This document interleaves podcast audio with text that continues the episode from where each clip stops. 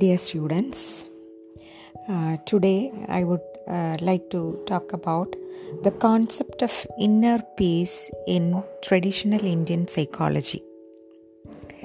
Inner peace involves peaceful mind and lack of fear. Traditional Indian culture explained the structure of human mind and various characteristics of it. Upanishads describe that we all have three attributes of our mental makeup in usually fluctuating quantities. Tamas, characterized by dullness, unawareness, delusion, and lack of any wor- worthwhile goal. Rajas, manifested as driving ambitions, hyperactivity, lack of balance, moderation, greed, envy, and anger. And Sattva, denoted by balance, moderation, compassion, gratitude, objectivity, and harmony.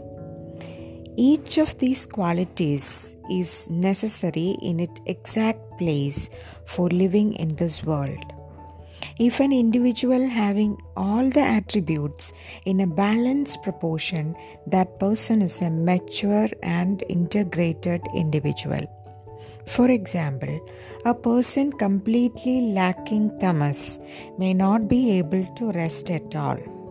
A person lacking rajas would not find any motivation to do duties.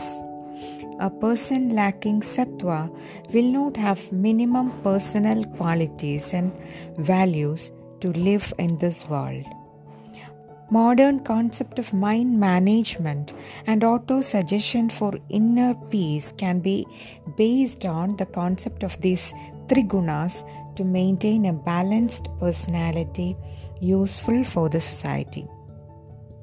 It includes cleansing our mind and directing it in the desired direction. Whatever we suggest to our mind, when it is receptive and it receives and sends it to our subconscious mind, which in turn make our character. Thank you.